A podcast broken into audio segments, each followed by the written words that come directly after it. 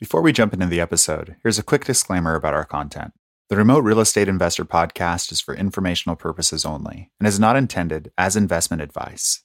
The views, opinions, and strategies of both the hosts and the guests are their own and should not be considered as guidance from Roofstock. Make sure to always run your own numbers, make your own independent decisions, and seek investment advice from licensed professionals. Greetings and welcome to the Remote Real Estate Investor.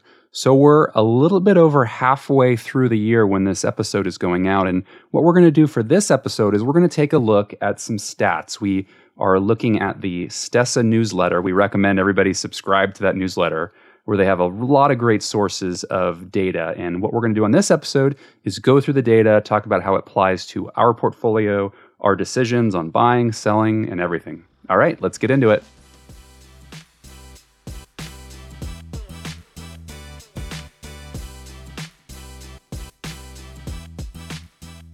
I'd love to hear before we get into it um, what's going on, portfolio, all that good stuff. Uh, Emil, why don't you start us off? Yeah, so I was uh, chatting with Michael the other day. I gave him the rundown, but the the triplex, our St. Louis triplex, we had the tenant leave, who I mentioned to you guys, and it's been a month, and we still don't have a bid in hand for renovations for this unit. And so just feeling, I was a little frustrated. You know, I had to call my property manager on Monday and just be like, man, it's been a month. Like, what is going on? Like, I've, you know, most people you go through a turn, it takes like a week or two to get a bid and then you start work. It's been a month and we have, we don't even have the, the bid yet, let alone starting. And so I chatted with him. He's let me know that he's contacted like five or six general contractors they work with, and everyone is either on vacation or or busy. I know right now is just, you know, a lot of people are flipping. From what I hear from people who do a lot of renovation, it's just really hard to get people in the trades working right now. So just rough, man. Just rough. Want this unit turned quickly. It's been a month sitting vacant, so that's one month no rent. So I mean, best case scenario, I don't know, at least another three, four weeks till this thing's even ready to be leased out. So feeling a little frustrated, trying to be patient, but it's kind of the update right now. Is there anything you think you could have done different, like I don't know, going back like a couple months from now, or do you think it's just just kind of what it is? I'd love your post mortem. I think there's always something to learn. I probably should have like I don't know lit a fire under my property manager's butt a little faster and just like you know. The thing the thing that was tough about this one was the tenant just left so we weren't prepared. It wasn't like they knew when the tenant was leaving so they'd be able to just go in do their inspections look at things send me video blah blah blah. Uh, but yeah i don't think it should have taken this long. I should have probably you know the buck stops with you. You know your property manager as good or bad as they may be it's always up to you to kind of like drive things. So it's probably my fault for not getting on them faster and really driving them to to make this happen. So yeah, I just got to be quicker. Quicker on the draw. Quicker on the draw. Yeah. Michael, how about yourself? So the big development project is starting to click into place with a bunch of big hurdles now having been completed. We had to bring in new power, so the city got uh, had to be coordinated with and cutting into the sidewalk, and that all got taken care of, which is great. So now all the other trades can rock and roll. And then I'm um, working on wrapping up, I think, one or two other units on an 11 unit that's getting rehabbed. So hopefully, going to get those leased out. Got some lease renewals coming up. We're able to push rents, which is exciting. And then I've got to get a parking lot, I think, probably repaved or patched and then resealed uh, at that same 11 unit. So that's a bummer, but again, kind of cost of doing business. So getting quotes for that as we speak, and one was just like outrageous. And I was like fifteen thousand dollars to redo the parking lot. I was like, yeah, no, not this year. So, uh, yeah, things are are relatively humming along.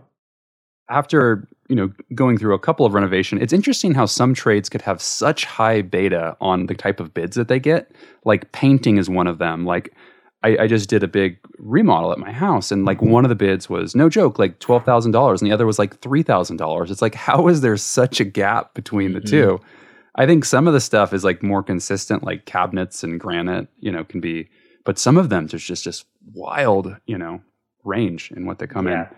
I had the same thing happen when we changed out the air conditioning in our house. We had three HVAC guys come out. Two were like 6,000 to 6,500. And then the third guy was like 13, 14 grand. And I was just like, you, you gotta be kidding me, dude. Yeah. Like, so far off from the other two. That's a good way to think about the time value of money. Like, you know, the extra effort in whatever hour or two or three of like getting that extra bid, like, you know, you're paying yourself basically, you know, in that example, like 500 bucks an hour or whatnot to, to, to get that extra bid to get the difference.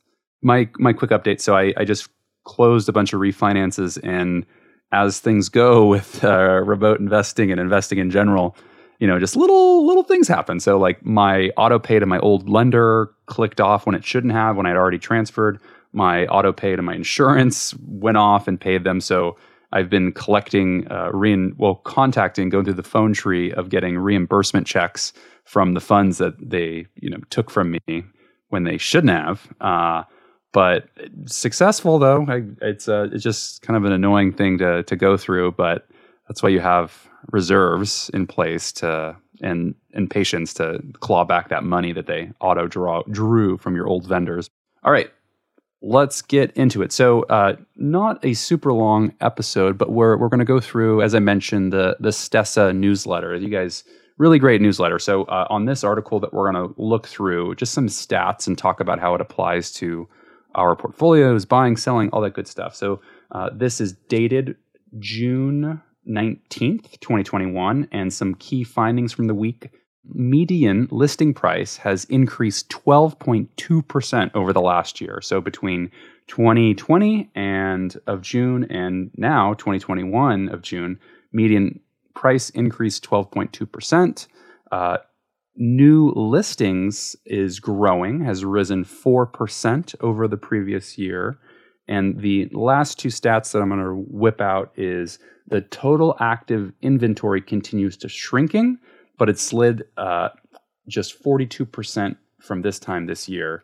Um, so total active inventory continues to shrink.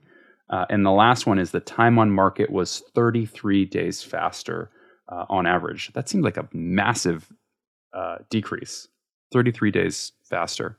That's insane. Um, anyways, I'm going to go uh, hot seat here on some kind of like takeaways from here. So, uh, Michael, you'll I I would to the last. So, Michael, what are some kind of initial thoughts in looking through these stats? I just think that the appreciation that we've seen year over year has been outrageous. And that just takes the average is that 12% or 12.1%. So that's not even accounting for some of the really, really hot markets. Well, actually, that's what an average is. It's exactly accounting for it. But in if you're in a very hot market, you could be seeing well above 12%. Uh, which is which is crazy. It's pr- it's pretty amazing. So we were talking a little bit before the episode about maybe some of the reasons to consider selling, or maybe some of the reasons to consider refinancing. And seeing numbers like that, I think, are both absolutely indicators of hey, maybe it's time to think about selling, or maybe it's time to think about refinancing because uh, the values have skyrocketed. And so when you have values going up and days on market going down and inventory going down, I mean, it's just a recipe for massive appreciation, which those numbers are, are showing. So I know that I, I exited two properties uh, this year. One was a condo in Southern California, that was a six unit that I talked about because of that fact. The values had just gone up so much. And I said, you know what? Let's take the money. I can deploy it better elsewhere, get it outside of California to work harder for me. Uh, and I'm glad I did at this stage in the game, if the values continue to skyrocket for another two years, I'll be one of those people that said, "Oh, I should have held on longer." But you can't, you know, hindsight's always twenty twenty, and if it, it goes the other way, then I'll be even happier that I did it. So it's just it's something to think about, and and we were talking a little bit before the episode about thinking about how the dollars that are tied up in property is actually working for you. And so there's a, a measure, a metric called return on equity, which is something that you also want to be thinking about and calculating when you have a lot of equity in a property and determining is that still a great investment? Maybe it was when you bought it, but if things have changed, which they likely do year to year in real estate, it's important to take stock of how is it performing currently and determine for yourself as an investor is there additional opportunity that could be funded from that particular property, whether the form of a cash out refi or the form of a sale. And so I think it's important to again keep stock and keep tabs on what's going on in the market. So that was a really long winded way of saying, I think for those folks that have a lot of equity in their property, it could be an interesting time to consider a sale. And the the opposite side of that coin is okay, well, if you sell out of a property, now you're likely going to go buy something else. If you're going to do a 1031 exchange. And so if you're selling into a hot market, well, you're probably going to be buying into a hot market as well. Yeah. So have a plan for both the exit and then the subsequent purchase.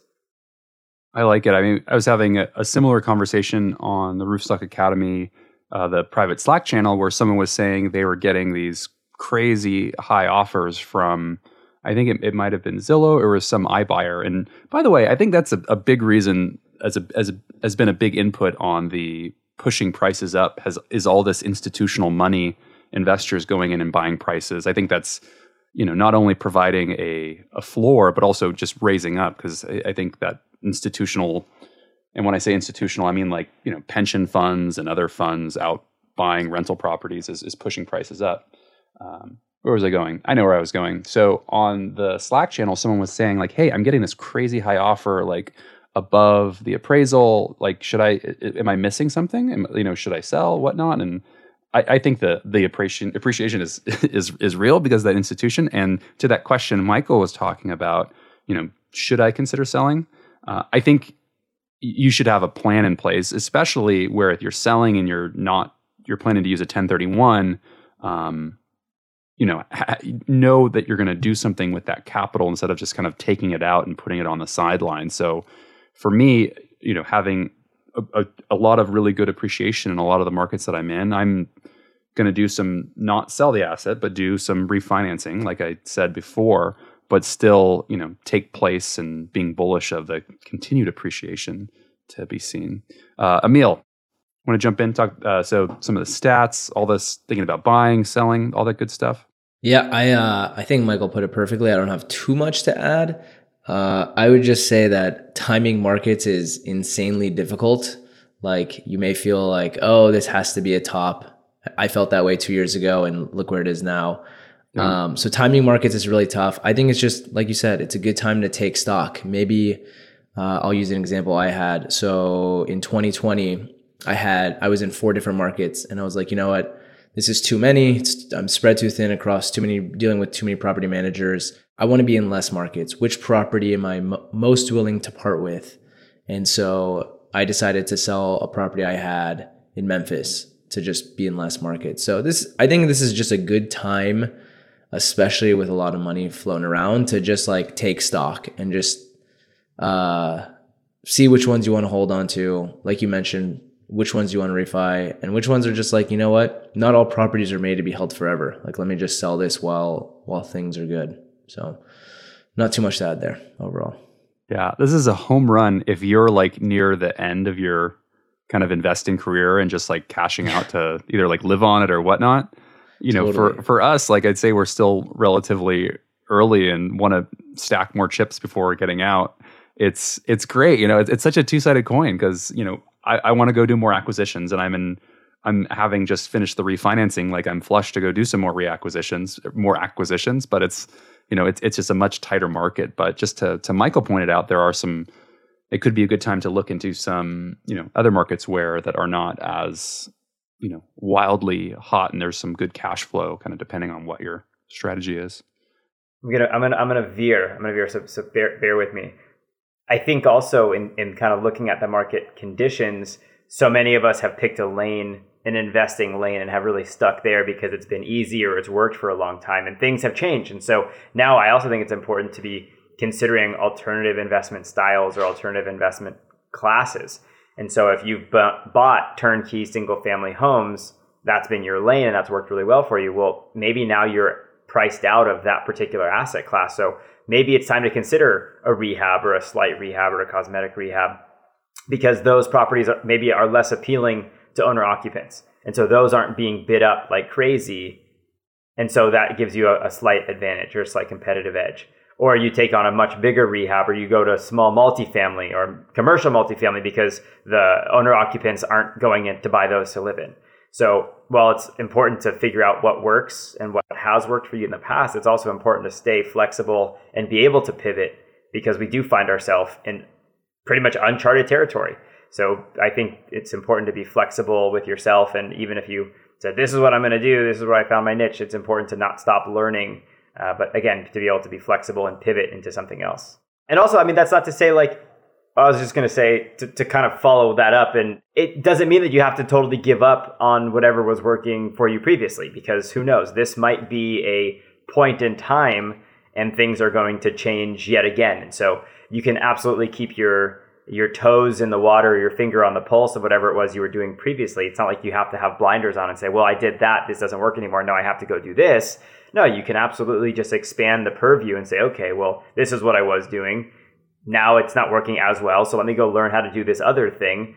But also, if that other thing doesn't work and the market conditions change, I can go back to what I was doing originally. So it's not an all or nothing. It's not so black and white. But I absolutely encourage people to continue learning, continue getting educated, uh, and continue learning about what different strategies are available and what might be a really good fit given your current experience level, your current financial picture, and the current time of the market. So again, soapbox, demount, dismount. The last thing I'll add on is, you know, we're we're talking about considerations on selling and refinancing. That's not to say that you can't do acquisitions right now, but I I would say it's just you know it, it, it might take evaluating a few more properties to find that one that hits your buy box uh, that you want to to own. Um, so there's definitely you know still opportunities for sure to do acquisitions, but I know um, just as things get a little bit tighter and prices are continuing to go up, perhaps it's underwriting a few more properties than you would uh, normally underwrite, right? Just continuing to look at some some more volume. Yep. Sometimes you got to get really aggressive with the legwork to be able to to get something to squeeze out. And then I mean, I think there's not enough emphasis that gets put on the third option between tapping into equity or selling. The third option is just like do nothing.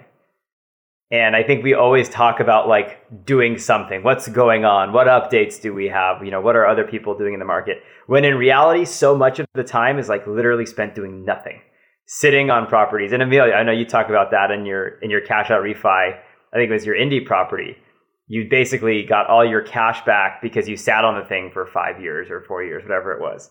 So oftentimes when the, the market is doing something exciting, whether m- massive high or massive low, we we, want to scramble to do something.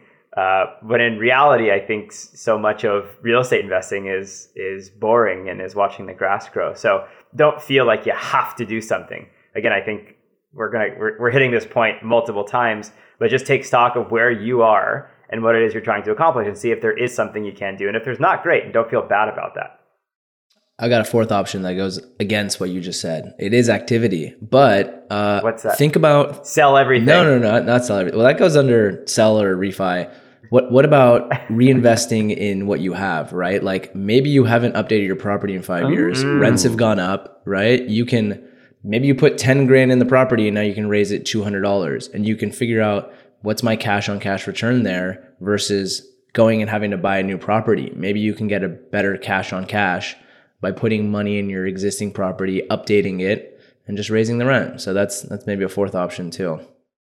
No, it's it's a great point and that's I've talked about it on prior episodes. That's what I'm looking to do kind of currently is to do more with less so to speak, in terms of acquisitions and unit count and all that kind of thing, to streamline and make better the stuff that you already have can likely pay dividends way down the road as opposed to going to buy something else. Um, yeah, I think that's a really, really good point. That's a really good point. To Emil's point, in thinking about how is that money best deployed and what kind of cash on cash you can get, for those of you that aren't familiar with how to calculate that or what that looks like, basically, if you take 20 grand and you can go put it into a property, you can calculate how much is that going to generate if you have a loan on the property, if you're buying it all cash or what have you. But take that same 20 grand, go put it into a property in terms of updates, something you already own. Figure out how much additional revenue you're going to be able to generate, and then just solve for your cash on cash that way. So again, it's the math is the same, but it just involves a property upgrade as opposed to a property purchase. You're still putting money into a deal. It just happens to be one that you already own. So then you can figure out what the delta is in cash flow, and that's your cash on cash return. So you can compare that against buying something versus updating something or upgrading something to determine what's the best and highest use of those dollars. And then, of course, you can decide, hey, this might not be the highest and best use, but I know it's going to be easier, or I'm going to make probably more valuable, or, or what have you. So, really important to think about. And again, great point, Emil.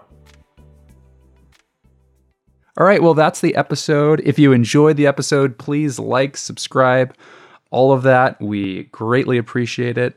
And as always, happy investing. Happy investing. Happy investing.